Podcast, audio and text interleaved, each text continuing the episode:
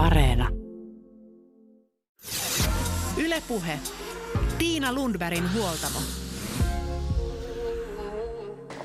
Tasapaino elämässä on kadoksissa meillä monilla. On liikaa työtä tai liikaa yksinoloa. On liikaa tylsyyttä tai aivan liian täyteen ahdettu kalenteri. Mistä löytyy tasapainon avain elämään? Psykologi Satu Lähteenkorva painottaa karsimista yhtenä tämän hetken tärkeimpänä taitona. Fysiikka- ja mentaalivalmentaja Terhi Immonen jatkaa, että elämä ei voi olla vain yhtä hillitöntä suorittamista kaikilla osa-alueilla, vaan täytyy osata priorisoida. Nyt huoltamolla puhutaan tasapainosta, sosiaalisesta hyvinvoinnista ja elämän kokonaisvaltaisesta balanssista. Ihmisillä on tietoa hyvinvoinnista tänä päivänä enemmän kuin koskaan, mutta miksi silti niin moni ajaa itsensä burnouttiin? Aloitetaan Satu Lähteenkorvan kanssa. Hän on kirjoittanut kirjan Terveesti tasapainossa, joka on käytännönläheinen kannanotto ihmisen epätasapainoon ja väsymykseen tässä ajassa. Satu on kouluttanut ja valmentanut erilaisia työyhteisöjä ja monenlaisia asiakkaita 2 vuosikymmenen ajan eri puolilla Suomea. Miten hän kuvaa tasapainoa? Maailma paranee puhumalla. Hyvä kysymys ja varsinkin tässä meidän ajassa. Tasapaino ensinnäkin se on liikettä ja se ei missään tapauksessa ole joku staattinen piste, jonka voi saavuttaa ja siellä pysyttyään pysyä. Mä oon monta kertaa käyttänyt tämmöistä metaforaa kuin purjehdus sen takia, että musta siinä jotenkin tulee, eihän purjevenekään ole jotenkin niin kuin koko ajan samassa asennossa, vaan suhteessa siihen ympäristöön, aaltoihin, säätilaan ja siihen kaikkeen, mitä siellä tapahtuu. Eli liikettä ja vaihtuvaa asiaa elämässä. Niin sä nostat esiin kirjassasi Terveesti tasapainossa sitä, että ihminen on sekä psyykkinen, fyysinen ja sosiaalinen kokonaisuus. Se on itse asiassa sellainen aihepiiristö ja mantra, jota myös täällä huoltamolla pyritään pitämään yllä ja puhua näistä kaikista osa-alueista. Ja tänään sinun kanssasi puhutaan erityisesti sosiaalisesta tasapainosta ja psyykkisestä tasapainosta. Aivan hetken päästä fysiikka- ja mentaalivalmentaja Terhi Immosen kanssa otetaan sitten käsittelyyn enemmän ne fyysiset asiat. Mutta lähdetään sosiaalisen hyvinvoinnin lähtökohdista. Nyt viimeisen vuoden aikana on toden totta otsikoihin ja ihmisten tietoisuuteenkin noussut se, että ihminen tarvitsee toista ihmistä. Meitä ei ole tehty kököttämään yksin kotona. Millä silmin sinä psykologina olet seurannut tätä keskustelua? Minusta on hyvä, että tästä asiasta puhutaan, kun se on ihmisen perustavanlaatuisin ja voimakkain psykologinen perustarve, tarve yhteyteen, tarve siihen, että kuuluu johonkin jollekin. Ja sitten se on ollut kauhean vaiettu aihe, kun me varsinkin jotenkin tuntuu, että länsimaissa ja ehkä sitten vielä jopa Suomessa niin on paljon sitä puhetta, että jotenkin pitää selvitä yksin. Eli individualistinen kulttuuri, joka lähti voimakkaaseen nousuun 80-luvulta, niin on korostanut sitä yksin pärjäämisen ihannointia yksipuolisesti. Että kyllähän elämässä on asioita, joista tarviikin selvitä yksin. Suru monesti on esimerkiksi semmoinen, mutta sitten se totaalinen jotenkin yksinäisyys tai ulkopuolisuus, niin se sairastuttaa ihmisen ja siksi on iloinen, että tästä aiheesta vihdoin puhutaan. Niin se on jotenkin noussut esiin ikään kuin uutena havaintona, että hei, meitä ei ole tehtykään olemaan yksin. Joo, ei todellakaan. Elämä ei kuulu selvitä yksin. Etäaika on tosiaan nakertanut yhteisöllisyyttä, mutta toisaalta myös pakottanut perheitä tiiviimmin 4 seinän sisälle. Mitä sä ajattelet siitä puolesta? Tässä on taas vaakakupissa tasapainossa 2 eri päätä. Joo, tasapainossahan on kyse siis siitä, että asioita on sopivasti ja vaihtelevasti, että semmoinen balanssi on monin tavoin kunnossa. Ja silloin kun jotain asiaa on yksipuolisesti, vaikka että koko perhe ahdettuna pieneen asuntoon pitkäksi aikaa, niin siihen ei ole variaatio, kun vaihtelu virkistää. Ja se on varmaan se, minkä takia sitten moni on kokenut sitä myös kuormittavana, että koti ei ole tarkoitettu esimerkiksi työpaikaksi, eli monillahan on se tilanne, että koti ei ole niin iso, että siellä olisi mukava olla koko perheen yötä päivää. Puuttuu niitä työtiloja sieltä ja näin, niin sekin on tietenkin tiivistänyt sitä, mutta eniten siinä on varmaan kyse siitä, että ei tule sitä tarvittavaa vaihtelua esimerkiksi, että saisi olla myös yksin. Kaikkinensahan nyt tässä tänä vuonna on näkynyt semmoinen polarisaatio, että osalla ihmisistä hyvinvointi on lisääntynyt ja sitten osalla huonontunut entisestään. Ja sitten yksinäisyys on voimistunut. Tosin sit monet yksinäiset on kyllä vastaanotolla sanonut, että jotenkin, että nyt heidän elämänsä on niin kuin normaalimpaa suhteessa muihin, kun muukin kököttää kotona. Että he ei koe itsensä niin oudoksi niin kuin tässä tilanteessa. Että tavallaan tämä on näyttänyt sellaisia aika jänniä puolia niin kuin kaikkinensa. Mitä sä ajattelet psykologina sit ihmisten hyvinvoinnista, että kuinka raakaa aikaa tämä on ollut ja mitä ehkä sitten tulevaisuudessa, jos voisi katsoa kristallipallosta, että mitä tämä voi tuoda tullessaan? No kyllähän aina jokainen tapahtuma niin kuin peilaa meille asioita. Ja esimerkiksi voimakkain havainto vuosi sitten keväästä, mikä lähti tulemaan ekan puolen vuoden aikana, niin ihmisethän nautti ihan kauheasti, kun karsiutui asioita. Et karsiminen, mikä on siis yksi keskeisimpien tämän päivän hyvinvointitaitoja, jossa me ei olla vielä kovin hyviä, niin tämä aika pakotti niin kuin meidät oppimaan sen tosi nopeasti. Ja ihmiset koki siitä tyydytystä, että sai karsia. Ja mä uskon, että se on ollut yksi vahvi havainto monille, että vähemmän on jotenkin hyvinvoinnille parempaa ja vähemmän nostaa pintaan, että mikä on oikeasti tärkeää.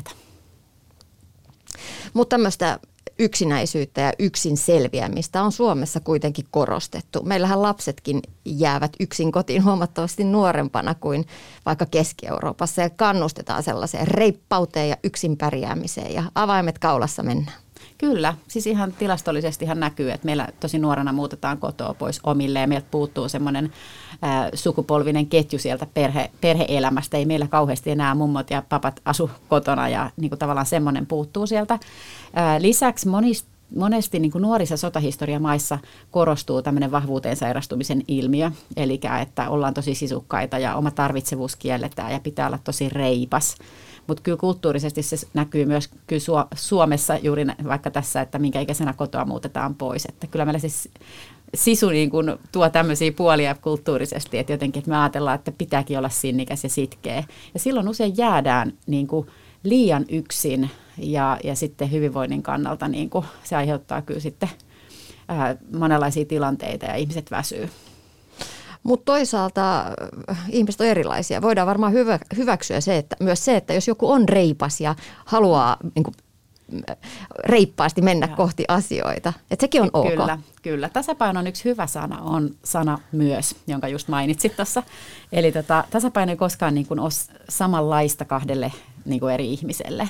Ja varmasti on ihmisiä, joille niin kuin aikaansaaminen ja tekeminen ja jotenkin semmoinen niin kuin reippaus niin kuin on totta siinä omassa persoonassa, temperamentissa, jotenkin siinä kaikessa, vaikka arvoissa. Että tämmöiset asiathan säätelee meidän tasapainoa ja hyvinvointia, että mikä meillä on tärkeää ja minkälaiseksi me ollaan kasvettu ja miten me ollaan lapsena opittu siitä, että mitä on olla ihminen. Ja se sana myös on just se, että niin kuin voi olla myös reipas, mutta sitten niin kuin voi olla myös niin kuin tekemättä asioita. Niin kuin mä usein sanon, että kun moni tunnistaa tämän, että ensin työ, sitten huvi. Niin just se, ehkä se joustavuus siinä, että sitten välillä voi tulla ensin huvi ja sitten työ.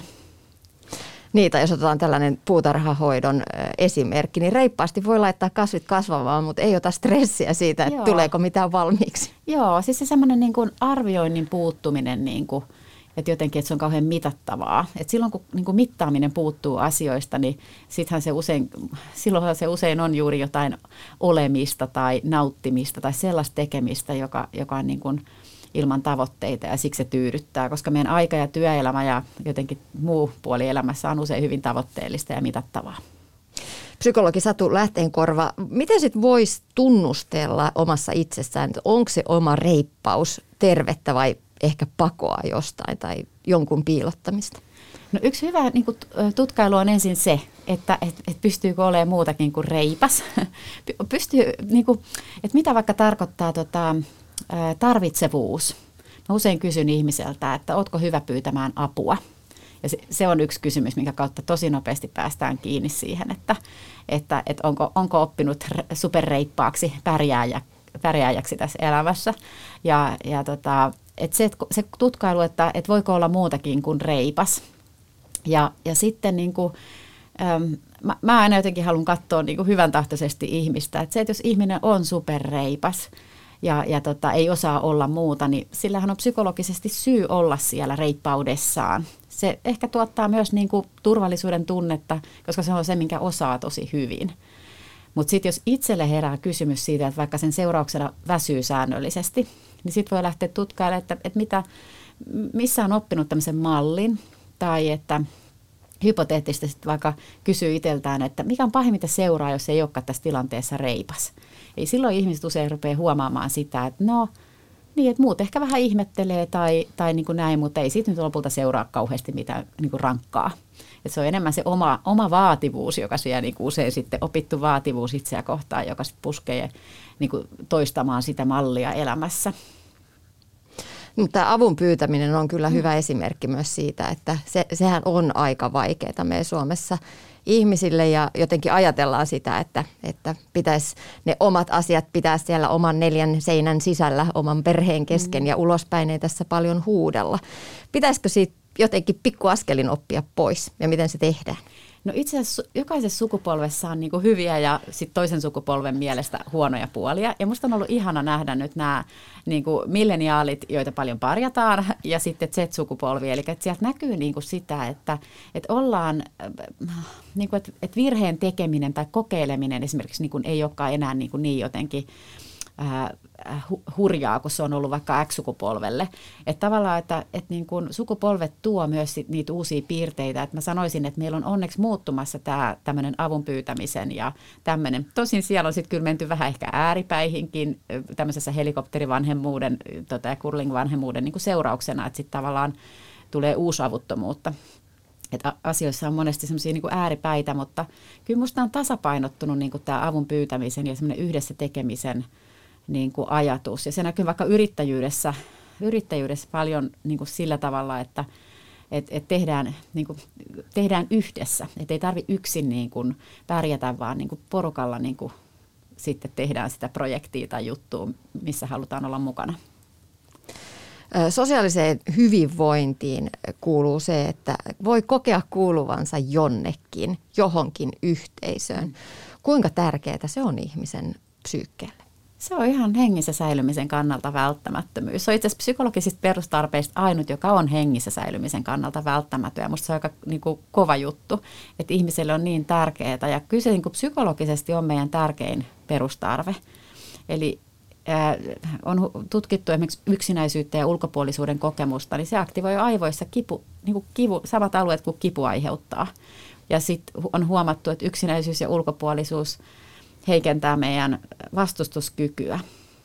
Eli kuuluminen tukee ihmisen terveyttä, niin siis fyysistä kuin psyykkistäkin terveyttä, ja niin kuin tasapainottaa ihmistä ja niin kuin ihmisen tosi monet mekanismit. Nyt esimerkiksi etäaikana ollaan huomattu semmoinen, että kun ihmisen pahoinvointi on niin kuin monilla myös lisääntynyt, niin ihan psykologinen tämmöinen perusfakta, että kun sä oot ihmisen kanssa samassa fyysisessä tilassa, niin tämä, että me vaikka voidaan katsoa nyt toisiamme silmiin ja periaatteessa ollaan kosketusetäisyydellä, vaikka nyt se on tietenkin kiellettyä, mutta tavallaan, että kaikki tämä tämmöinen, niin nämä aktivoi aivoissa mielihyvähormoneja, joita toi ruudunvälitteinen tuommoinen toiminta ei aktivoi. Et sitäkin on tutkittu, että ne prosentit on paljon pienempiä. Eli ihminen on rakennettu joka tavalla myös aivojen näkökulmasta ja hormonaalisen toiminnan näkökulmasta niin, että ihmisen tasapaino ja hyvinvointi pysyy hyvänä, kun on joku, jonka kanssa jakaa asioita. Niin, vaikka tässä vuorovaikutustilanteessa kyllähän nämä kasvomaskit esimerkiksi niin kuin tuo oman haasteensa siihen yhteyteen. Mutta onneksi katse on tosi tärkeä ihmiselle, että me nähdään täältä toistemme silmät. Kyllä, ja isot eleet, jotka myös sitä vuorovaikutusta tällaisessa, niin kuin nyt tässä ajassa, niin on täytynyt ottaa käyttöön, että jos haluaa ilmaista asioita, niin täytyy käyttää koko kroppaa siihen ilmaisuunsa. Joo. Mutta mitä se sosiaalinen kuuluminen oikeasti tarkoittaa? Et mikä on yhteisö? Kuinka pieni yhteisö riittää, että ihminen pärjää? Joo, se voi olla yksi ihminen. Sosiaalisen median aikana monta kertaa ihmisille tulee se käsitys, että pitää olla niinku ihan älytön määrä kavereita ja ystäviä ja yhteisöjä. Psykologisesti ihmiselle riittää, jos elämässä on yksikin hyvän tahtoinen ihminen. Eli tutkimusten mukaan on havaittu, että ihmisen hyvinvoinnille on paljon ratkaisevampaa ihmissuhteiden syvyys kuin määrä. Ja mä en itse henkilökohtaisesti usko, että ihmisellä voi olla 50 ystävää. Että niinku, meillä voi olla paljon tuttuja ja ne voi olla jo meille rakkaita ja blaa. Mutta niinku se, että niinku, et oikeasti, että sä pystyisit vaikka 50 ihmisen kanssa niinku jakamaan syvää yhteyttä ja sun elämän niinku asioita ja tapahtumia. Eihän kenenkään aika edes riitä sellaiseen. Että tavallaan niinku jotenkin, niinku, kun mä sanon ihmisille, että karsikaa. Että yksi keskeisin hyvinvointitaito tänä päivänä on karsimisen taito. Syystä, että suurimmalla osalla ihmisistä on liikaa tapahtumia, liikaa asioita, liikaa tavaroita, liikaa kavereita. Ja tämä hämmentää, kun mä sanon, että karsikaa kavereita. En mä tarkoita, että ilkeästi nyt vaan pudottelet ne elämästäsi pois, vaan niin kuin, että semmoista uskaltautumista siihen, että meillä on erilaisia kuulumisia ja yhteyden niin kuin foorumeita. Ja niin kuin tosi moni, jotka panostaa muutamaan ihmissuhteeseen elämässä, niin he kokee niin kuin syvää yhteyttä, mikä on siis juuri hyvinvoinnin kannalta tosi niin kuin tärkeää. Ja niin kuin yksinäisten kanssa, mä oon 30 vuotta tehnyt vapaaehtoistyötä nuorten parissa ja nimenomaan yksinäisten ulkopuolisuutta kokevien nuorten parissa. Ja se jotenkin, se viesti, että yksi riittää, se on hirmu vapauttava. Paikantava ja hyvinvointia lisäävä. Ja se, että kun me jokainen niin kuin kohtuullisen hyvinvoiva ihminen niin kuin oltaisiin ystävällisiä joka päivä edes pienen teon verran joillekin, niin me lisättäisiin yhteenkuuluvuuden tunnetta. Sehän on, kun sä meet vaikka huoltoasemalla ja sä katsot ystävällisesti silmiin tuntematonta. Sä lisäät sen ihmisen kuuluvuuden tunnetta tähän yhteiskuntaan ja tähän maailmaan. Annat lupaa olla mukana tässä.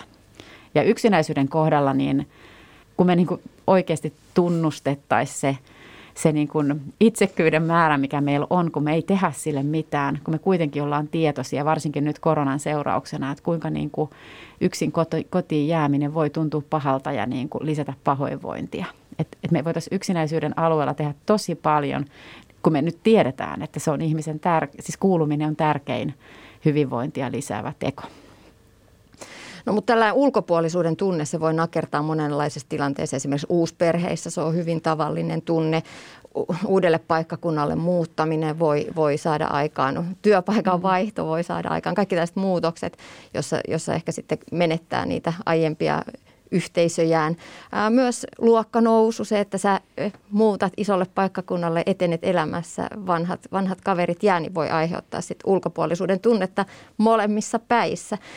Mitä kaikkea se ulkopuolisuuden tunne voi pitää sisällä, ja jos sitä niin kuin kokee, niin millaisin ajatusmalleja voisi lähteä pohtimaan sitä ja tehdä asialle jotain?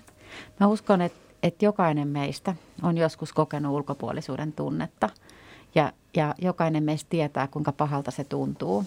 Toisissa se aktivoi enemmän epävarmuuden tunnetta, toisissa häpeän tunnetta, joissain pelkoa, eli tosi voimakkaita, vaikeita tunteita.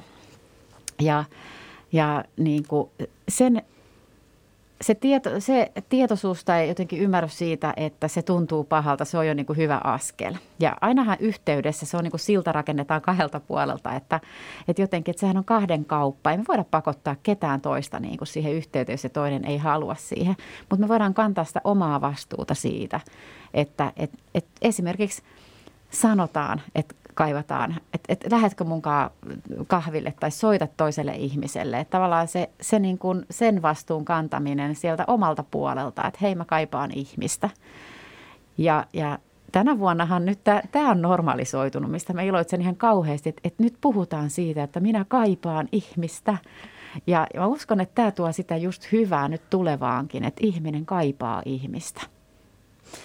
Tästä ulkopuolisuuden kokemuksesta puhuttaessa voidaan nostaa esiin myös tämä englanninkielinen fear of missing out-ilmiö, jossa sitten taas toisaalta on pakko osallistua kaikkeen, koska pelkää, että kaikki kiva tapahtuu just siellä, missä itse ei ole. Että jää paitsi jostain. Onko tämä nimenomaan sosiaalisen median luoma utopia siitä, että kaikilla muilla on kivaa ja rapujuhlia ja kaikkea ja itsellä ei mitään? On se luonnollisesti voimistanut ihan äärimmäisen paljon tätä ilmiötä.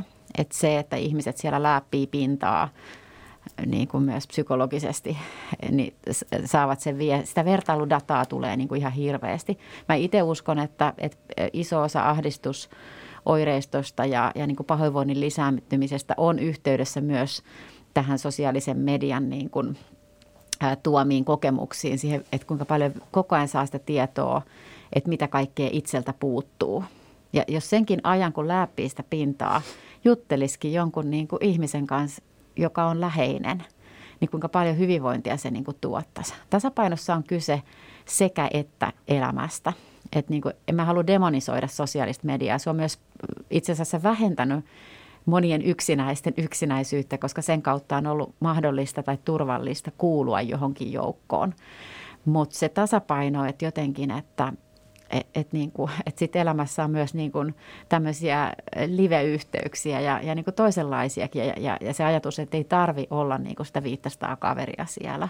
Että sitähän siitä tulee suoritus jotenkin, että koska niin kuin kansalaisuudessa, joka on siis 2 S:llä todellakin, on kyse siitä, että jonkun kanssa sä koet jotain aitoa, syvää, merkityksellistä. Siinä sallitaan tapahtumista.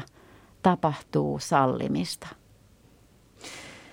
Mutta toisaalta sitten taas, jos puhutaan siitä, että on hyvä kuulua johonkin ja olla siinä omassa yhteisössä, niin miten siihen voidaan suhteuttaa taas vapaus? Vapauden kaipuu siitä, että saa hengittää vapaasti eikä ole missään ahdistavassa yhteisössä. Joo, mehän ollaan erilaisia. Siis ihmisten tarve niin kuin asioihin, ihan jo niin kuin vaikka se, että kuinka paljon kaipaa ihmisiä tai kuinka paljon kaipaa olla yksin, niin se on erilainen. Ja musta se on rikkautta, just se tekee elämästä ja vuorovaikutuksesta kiinnostavaa, että me tarvitaan eri lailla erilaisia asioita.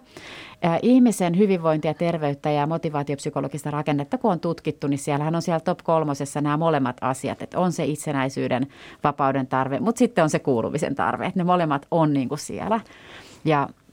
Ja se musta kuvastaa sitä, että se vaihtelu, että on ne molemmat, että me ollaan yksilöitä, mutta ei yksinäisiä.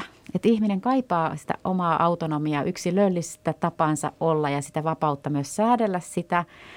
Ja ihminen kaipaa myös toista. Että sekä että elämä tuo sitä hyvinvointia ja tasapainoa tutkimusten mukaan. Niin, sekä että ja myös kyllä. Vapautta. Itselleni tärkeä arvo myös sen sosiaalisuuden lisäksi. Joo. Mulla oli hyvä keskustelu tyttäreni kanssa koulun käytösnumeroista taannoin, kun hän ihmetteli, että miksi se käytösnumero on siellä mukana. No me puhuttiin sitten siitä, että mitä se on aiemmin ollut, että se on aiemmin ollut enemmän niin kuin käytöstapanumero ja nykyään se sitten on laajempi ajatus sellaisesta hyvästä ihmisyydestä, että vuorovaikutustaidoista ja peruskäytöstavoista ja toisten kohtaamisesta. Auttavaisuudesta ja puheensävystä. Sitten me samassa yhteydessä puhuttiin myös Ylen kuntavaalikoneesta, missä kysyttiin, että pitäisikö valtuustoihin laatia käytössäännöt.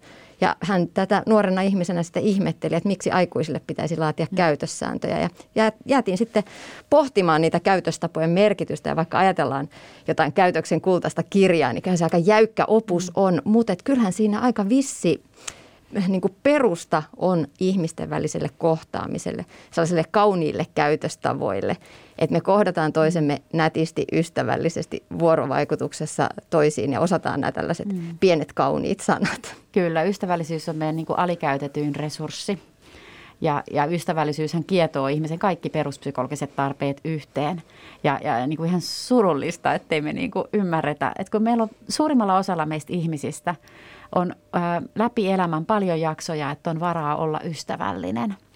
Että jotenkin niin kuin, mulle itselle esimerkiksi ystävällisyys kertoo ihmisen paranemisen asteesta. Että silloin kun ihmisellä on niin kuin varaa olla ystävällinen, niin hän on kohdannut paljon jo itsestään siinä kohdassa. Ja niin kuin käytöstavat esimerkiksi on musta hyvä esimerkki siitä, että niillähän me voidaan paljon lisätä ihmisten kuuluvuuden tunnetta. Niin kuin myös joku oven avaaminen, kohteliaat katseet ja tervehdykset ja kaikki tämmöiset asiat, niin nehän on just sitä, joka niin kuin vahvistaa ihmisen samuutta. Individualistinen aika toi tullessaan semmoisen epäterveen ja epätasapainoa vahvistavan ilmiön, että koko ajan puhutaan vaan ihmisen erityisyydestä. Jokainen ihminen on samanlainen ja jokainen ihminen on erilainen. Jokainen ihminen tahtoo olla erilainen. Ja jokainen ihminen tahtoo olla samanlainen. Ja tästä samuudesta me niinku voitaisiin puhua paljon enemmän, koska se vahvistaa just sitä kuuluvuuden tunnetta, että hei, että me ollaan ihmisiä. Mutta onko nämä niinku kiltteys ja ystävällisyys ollut jotenkin aliarvostettuja luonteenpiirteitä? Ystävällisyys ainakin, ihan ehdottomasti. Ystävällisyys on siis niinku todella aliarvostettu, eikä oikein niinku ymmärretä niinku sen niinku voimaa. Mä ajattelen, että ihmiset on joko antajia tai ottajia. Ja ystävälliset ihmiset on antajia. Ja niin kuin monta kertaa ihmisellä on sellainen olo, että jos mä oon ystävällinen, niin jotenkin niin ottaja ajattelee silloin, että mä en saa mitään. Itse asiassa tutkimusten mukaan antaessaan saa. Tutkimusten mukaan ystävällisen ihmisen oma hyvinvointi lisääntyy hänen ollessaan ystävällinen, jos nyt haluaa sitä saamista sitten miettiä ylipäätään. Mutta että ystävällisyys on ehdottomasti niin kuin aliarvostettu ja alikäytetty resurssi meidän maailmassa. Sillä tehtäisiin paljon ihmeitä. Kiltteys on mun mielestä vähän problemaattisempi. Sen niin kuin mieleyhtymät sanaan kilteyteen voi olla niin monenlaisia. Ja sitten on olemassa semmoista niin kuin kiltteydestä kipeät niin kuin ilmiötä tavallaan, että se kiltteys voidaan niin kuin sit niin kuin nähdä monella tavalla. Mutta sanotaan, että semmoinen, niin kuin, että on paljon myös semmoista kiltteyttä, mikä on niin kuin hyvä asia. Ja niin kuin se on sit myös sitä semmoista niin kuin auttamisen, antamisen, toisten huomioimisen puolta vuorovaikutuksessa ja niin kun sitä voitaisiin laajentaa, niin sitten ehkä se ymmärrettäisikin toisella tapaa, eikä niin kapeasti, että kiltti on joku niin kuin alistuja. Mutta ehkä se on se ystävällisyys, ja se ystävällisyys on niin kuin ystävällinen tapa kohdata muut ihmiset, on se oikea tie ja sellainen hyvä arvo, jota voidaan myös noille nuoremmille sukupolville sitten tarjoilla mielellään. Joo. Psykologi Satu Lähteenkorva, mitä viestejä ihmisen keho sitten voi ilmaista, jos hän ei ole balanssissa ja tasapainossa esimerkiksi sosiaalisesti? Ihminen on joka tavalla rakennettu niin, että meissä on valtava määrä tutkimusten mukaan mekanismeja, jotka ylläpitää tasapainoa, palauttaa tasapainoa ja puolustaa tasapainoa. Ja mä puhun usein kehon, mielen ja ihmissuhteiden hälytyskelloista tasapainon kohdalla, että balanssihälytyskellot. Ja kehon alueella ihmisellä rupeaa tosi nopeasti ilmaisemaan tämmöiset niin kuin alueet, kuten uni, eli nukahtamisen vaikeus, aamuyön, kettumaiset heräämiset. Sitten tulee syömisen alueelle, usein rupeaa näkyy esimerkiksi tunnesyömisen ilmiöitä. Ja sitten kolmas asia on kehon alueella se, että oman kehon niin sanottu heikko kohta. Moni meistä tunnistaa, että onko se suolisto, vatsa, migreeni, joku tietty lihasryhmä, allergiat, kuumeilu. Kehon heikko kohta rupeaa aika herkästi niin kuin kolkutteleen sieltä. Mä itse en käytä siitä sanaa heikko kohta, vaan musta se on kehon viisas kohta. Se on se kohta, joka tosi herkästi lähtee niin kuin ilmoittelemaan, kun balanssi, tasapaino muuttuu.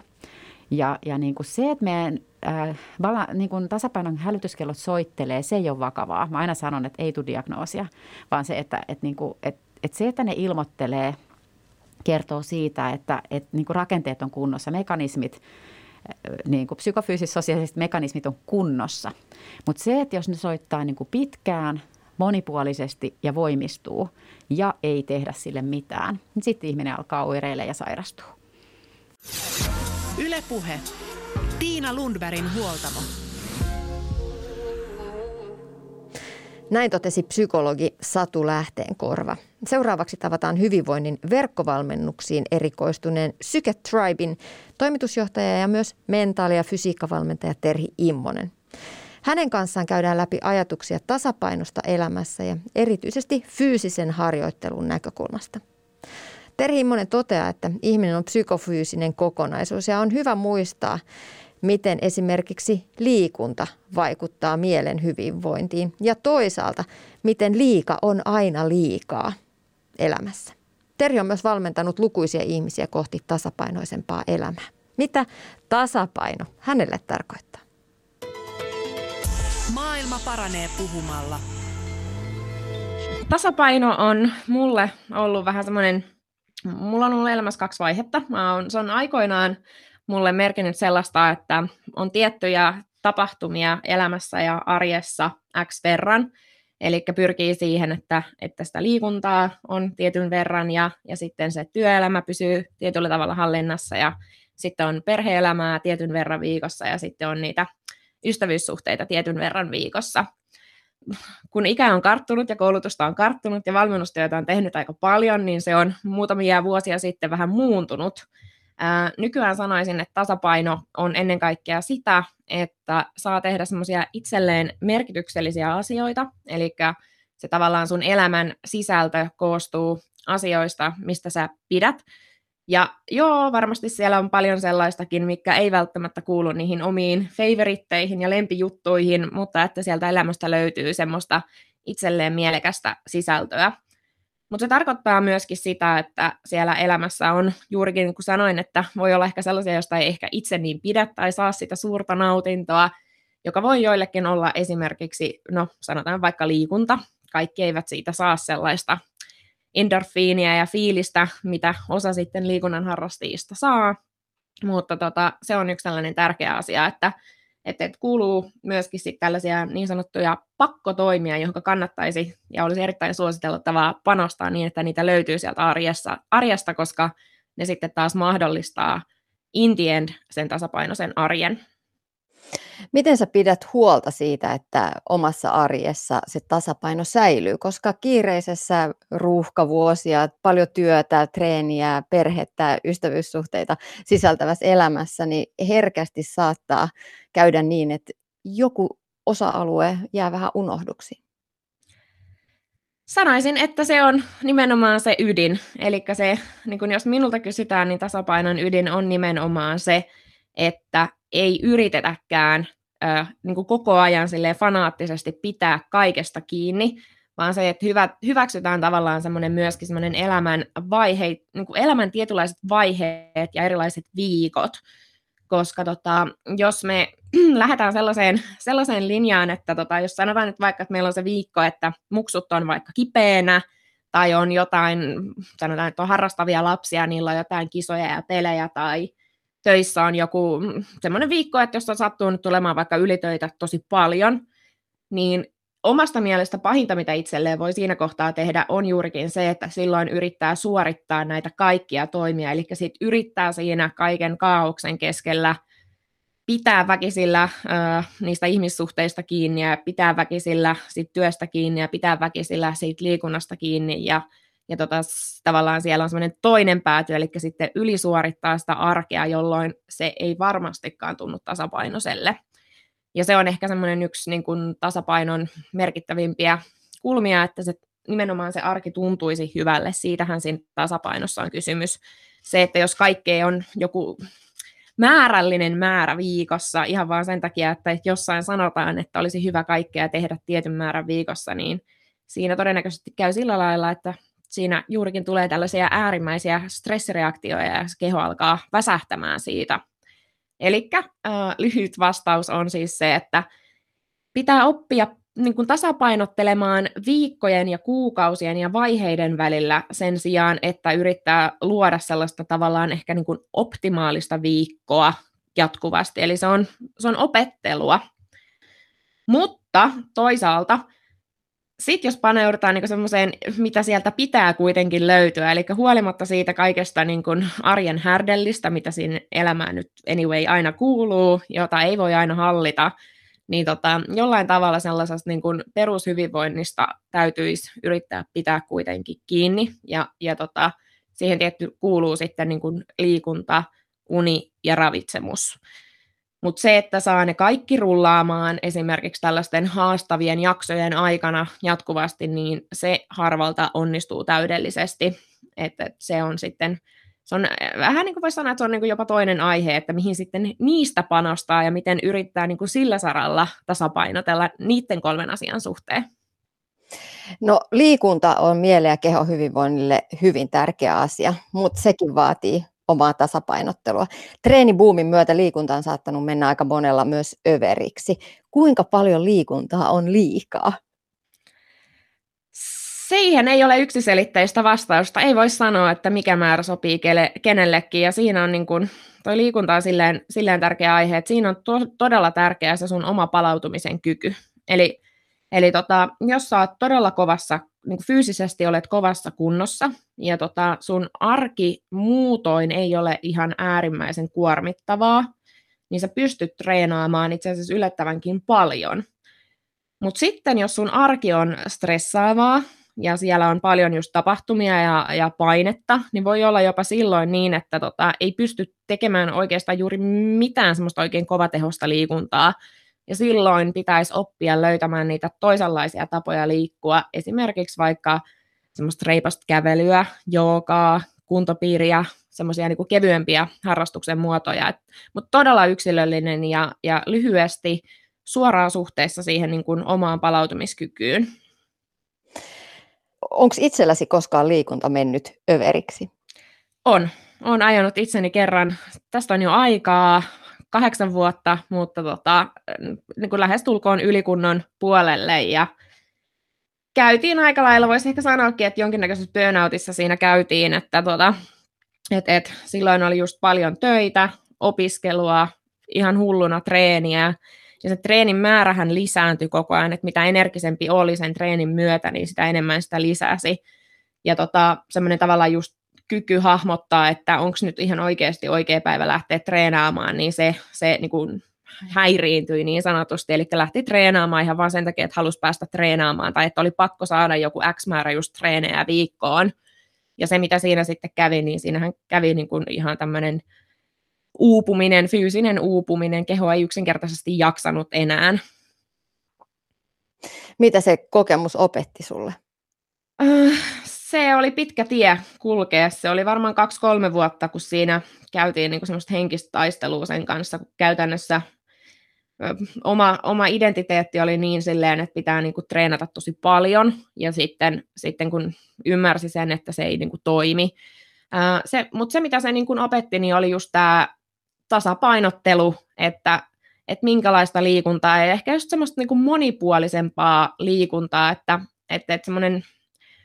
Sanon näin päin, liikunnan suorittaminen on joskus lähestulkoon välttämätöntä, eli joskus on niin kuin erittäin järkevää lähteä suorittamaan sitä liikuntaa ja tehdä niin sanottu selkeä runko, mitä noudattaa ja totta kai niin kuin tunnustella itseään, mutta että jos mietitään niin kuin hyvinvoinnin perspektiivistä, niin liikunnan tärkein tehtävä on ylläpitää, mutta totta kai myöskin niin kuin kehittää sitä kuntoa ja koko ajan ei voi olla silleen, että nyt pitää kehittyä, vaan liikunta voi olla siis myöskin arjesta irtaantumista, että siinä ei tarvitse olla aina läsnä joku semmoinen hillitön suoritus. Se on ehkä se tärkein, mitä se niin kuin opetti. Ja sitä kautta liikuntaan on löytänyt ihan niin kuin semmoisen erilaisen tuntuman ja oppinut nauttimaan sitä eri tavalla. Tuo kuulostaa hyvältä ajatukselta, että liikunnan ei tarvitse olla aina sellainen kuin hillitön suoritus, että kevyempikin, vaikka kävely voi olla liikuntaa. Aika moni, joka on koko elämänsä ajan liikkunut, niin painii just tämän asian kanssa. Mä oon muutaman ystävän kanssa puhuttu siitä, että he ovat kokeneet, että sellainen kunnon rääkkitreeni saa työpäivän päätteeksi hyvän olon ja sitten se liikunta on aina sitä, että vain sillä, kun vetää itsensä niin kuin ihan äärimmilleen, niin pääsee ikään kuin irti siitä stressistä. Ja sitten on suoritettu se liikunta. Ja tällainen kevyempi liikunta ei edes tunnu liikunnalta. Eihän siitä mitään hyötyä ole, jos vain kävelen tai venyttelen kevyesti. Oletko valmentajana törmännyt tähän? Ja miten sitten lähdette purkamaan tämmöistä ajattelumaailmaa? Joo, kyllä se, niin kun, se tavallaan superkova treenaaminen on semmoinen niin kun oletusarvo, varsinkin jos ei ole hirveästi perehtynyt, että ikään kuin, pitäisi treenata tosi paljon. Sanotaanko näin, että jos puhutaan niin kun PK-harjoittelusta, eli tämmöisestä niin kun peruskestävyysharjoittelusta, mikä on tavallaan se meidän niin kun fyysisen kunnon perusta, niin kyllä sitä saa aika paljon niin kun perustella tavallaan, että miksi sitä pitäisi tehdä ja miksi siihen pitäisi panostaa kaikista eniten. Ja just, että tämä rääkkitreenien osuus saa olla oikeasti todella pieni niin kuin osa sitä sun viikkoa. Että on kuvannut tällä lailla esimerkiksi, näyttää siltä, että niin kuin tutkimusten valossa on pystytty todentamaan, että esimerkiksi ryhmäliikunnan ohjaajilla on niin kuin järkyttävän huono palautuminen. Eli keho on niin kuin ihan ekstra stressaantuneessa tilassa. Ja sitten se vaan vaikuttaa suoraan niin kuin tämmöisiin kognitiivisiin toimintoihin, että jos sä oot ihan superväsynyt, niin sä et sitten jaksa nauttia niin kuin muusta arjesta. Mutta kyllä niin kuin mä sanoisin, että tuossa PK-harjoittelussa, miten saada ihmiset innostumaan siitä, niin on vaan puhua niistä hyödyistä yhä uudestaan ja uudestaan. Ja juurikin tämä muistuttaa näistä, että kun tulee aika nopeasti kipeäksi, että jos lähtee vetämään täpöt, niin aika usein käytetään niin sanottu peruskaava, että sitten huomataan, että ollaan kipeänä 1-2 viikkoa myöhemmin. Ja siis sehän on juurikin kehon tapa viestiä, että on niinku liian kovaa. Ja sitten just tämä, että kun tehdään sitä kevyempää treeniä, niin se mahdollistaa sen, että pystyy tekemään niitä kovempiakin treenejä enemmän, niin että myöskin se kroppa kehittyy. Ja siis toinen asiahan on tietty tämä, että sä et kehity niissä treeneissä, jos et sä myöskään palaudu. Että se on myös toinen puoli, että se kroppa voi mennä jopa tällaiseen niin kuin jumitilaan niin sanotusti, jolloin esimerkiksi painonpudotusprojektista tulee todella vaikeaa, että jos sulla on korkeat stressipitoisuudet kehossa, niin on aivan saletin varmaa, että rasvanpoltosta tulee haastavaa. Fysiikka- ja mentaalivalmentaja Terhi Immonen, me ollaan nyt puhuttu tässä vahvasti liikkuvista ihmisistä ja siitä tiestä, että mille voi joutua, jos treeni-into on liian kova. Suurin ongelma on kuitenkin ihmiset, jotka pikemminkin liikkuu liian vähän. Miten sinä valmentajana pyrit motivoimaan ihmistä, joka ei aiemmin ole liikkunut, niin lähtemään liikkeelle, motivoimaan itseään sinne kävelylenkeille tai ulkoilemaan tai punttisalille, jos se liikunta ei vielä ole se elämän ihanin asia, joka saa endorfiinit pöllyämään? Sanotaan, että lähdetään sellaisista asioista kuin henkilökohtaiset arvot. Se ei toimi, että vaan käskyttää, että pitää harrastaa, eli niin kuin ikään kuin toistaa vaan niitä sellaisia itsestäänselvyyksiä, että pitää harrastaa liikuntaa ja pitää nukkua ja pitää syödä tietyllä tavalla. Jos se toimisi, niin kaikkihan me ihmiset oltaisiin todella hyväkuntoisia ja mä en näe, että tällaisesta informaatiosta on minkäännäköistä puutetta. Mutta se, että miten sä löydät sen kipinän siihen liikuntaan, niin se onkin sitten vähän monimutkaisempi homma. Ja se kipinä ei tule kyllä siitä kautta, että niinku ulkopuolelta tulee paine, että sun pitäisi tehdä näin. Se on vaan niinku ulkopuolelta tuleva paine. Jos et sä löydä sille mitään henkilökohtaista syytä ja semmoista merkityksellisyyttä, miksi sä tekisit niin, muuta kuin se ulkopuolelta tuleva niinku tavallaan paine ja ulkopuolelta tuleva motivaatio, niin se on aika niinku herkästi hataralla pohjalla. Ja sen takia ne tavallaan sisäiset motiivit on niin tärkeitä. Ja jos mietitään sisäisiä motiiveja, niin sitten lähdetään aika usein liikenteeseen nimenomaan tästä arvokeskustelusta. Eli lähtee pohtimaan sitä, että mikä on mulle henkilökohtaisesti niin kun tärkeää ja minkälaista niin kun visioida esimerkiksi sitä, että miten näkisi itsensä, miten haluaisi nähdä ehkä niin kun itsensä. Ja jos lähdetään nyt liikenteeseen vaikka tästä, että haluaisi nähdä itsensä niin kuin energisenä ja että jaksaisi leikkiä niin kuin lasten kanssa ja just vaikka katsoisi itseään peiliin, niin näkisi itsensä vähän niin kuin enemmänkin vähän niin kuin hehkuvana kuin silleen nuupahtaneena ja väsähtäneenä. Tämä on tämmöinen hyvin niin kuin tyypillinen. No sitten, jos tästä lähdetään purkamaan sitä tilannetta auki, niin sittenhän sieltä pitää lähteä, niin kuin, että miksi. Eli miksi se henkilö haluaa nähdä itsensä niin kuin virkeämpänä. No siihen on aika helppo niin kuin löytää, että kun ei pidä, ja tämä on usein niin kuin hyvin ulkoinen motiivi. Mutta sitten ne sisäiset motiivit, esimerkiksi että jaksaa leikkiä niiden lasten kanssa, niin sieltä kun lähtee purkamaan, tai nyt on hyvin niin kuin kärjestetty esimerkki, mutta sieltä kun lähtee tavallaan purkamaan sitä, että no miten sitten niiden lasten kanssa jaksaisi leikkiä. No se olisi ehkä sitä kautta, että ei olisi niin väsynyt aamuisin. No jotta ei olisi niin väsynyt aamuisin, niin mitä sitten pitäisi tehdä? Eli tavallaan luoda sille omalle tekemiselleen joku ihan aito merkitys niin, että se tuntuu myöskin niin kuin mielekkäälle, koska jos ei siellä ole sellaista sisäistä tavallaan intressiä, miksi mä teen tätä, että jos se tulee vaan ulkopuolelta se paine, niin se ei ole, niin kuin, sille ei ole kauhean niin kuin vahva pohja.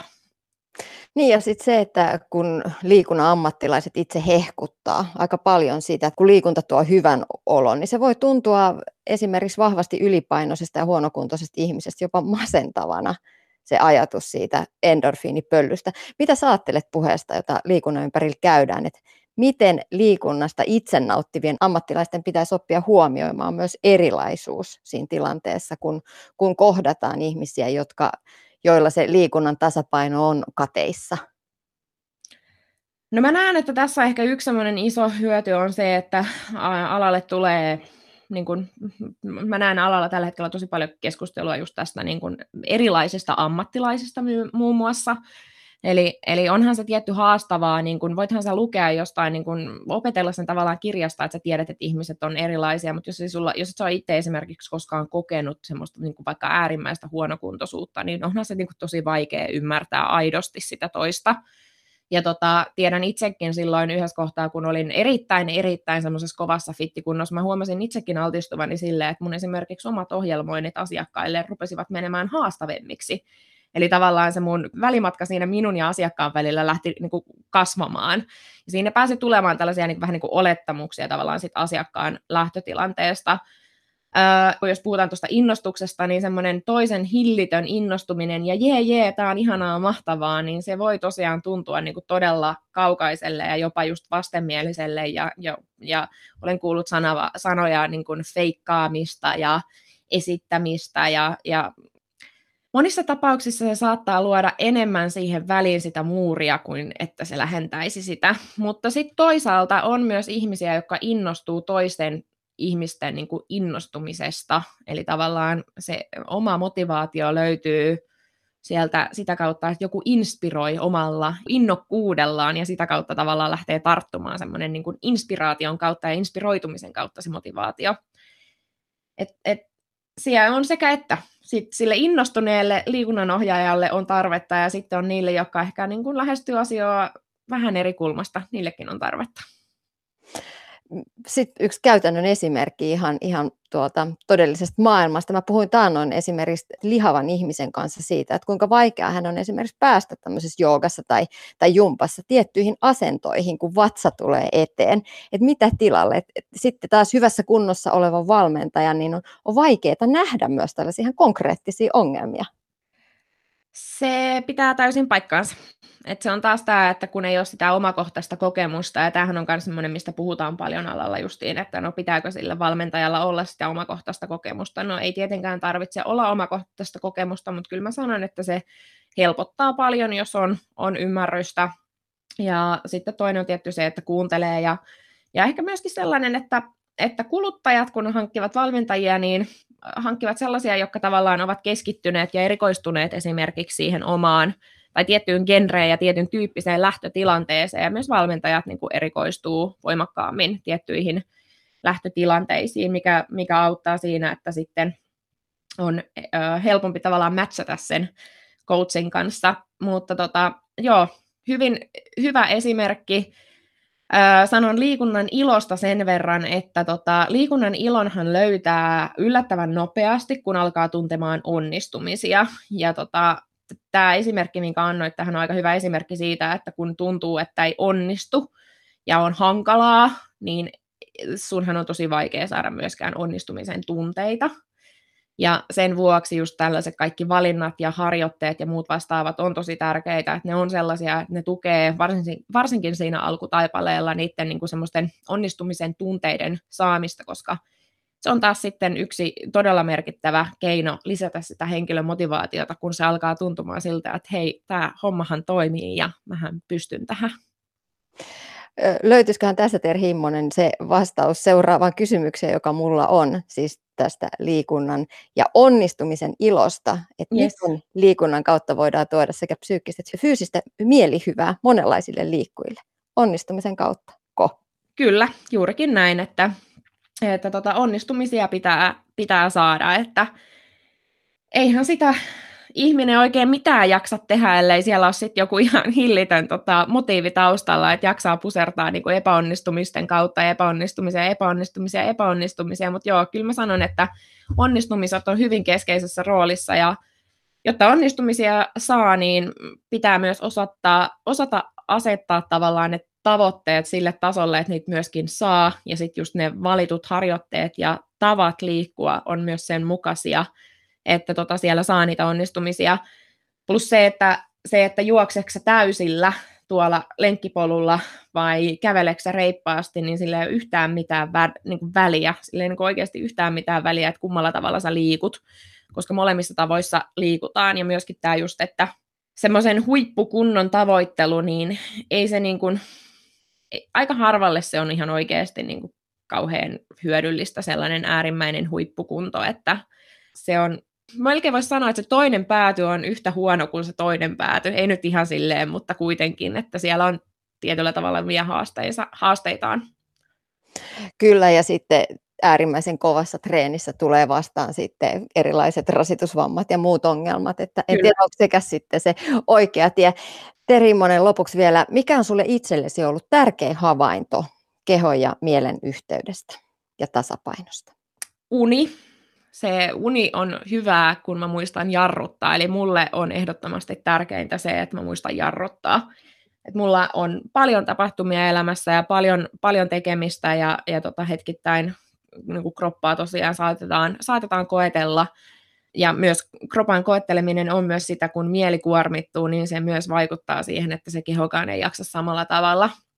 Mutta se, että huolehtii palautumisesta, koska jos et sä palaudu, niin sä et jaksa syödä fiksusti, jos et sä palaudu, niin sä et jaksa treenata, jos et sä palaudu, sä et jaksa tehdä niitä yleisiä mielekkäitä asioita tai ylipäätään lähteä liikkumaan, että palautuminen ja siihen panostaminen, että ei tarvitse suorittaa niin paljon, vaan yrittää keskittyä siihen, että tulee myös palauduttua, niin silloin on myöskin sitä virtaa ja motivaatiota paljon enemmän käytettävissä.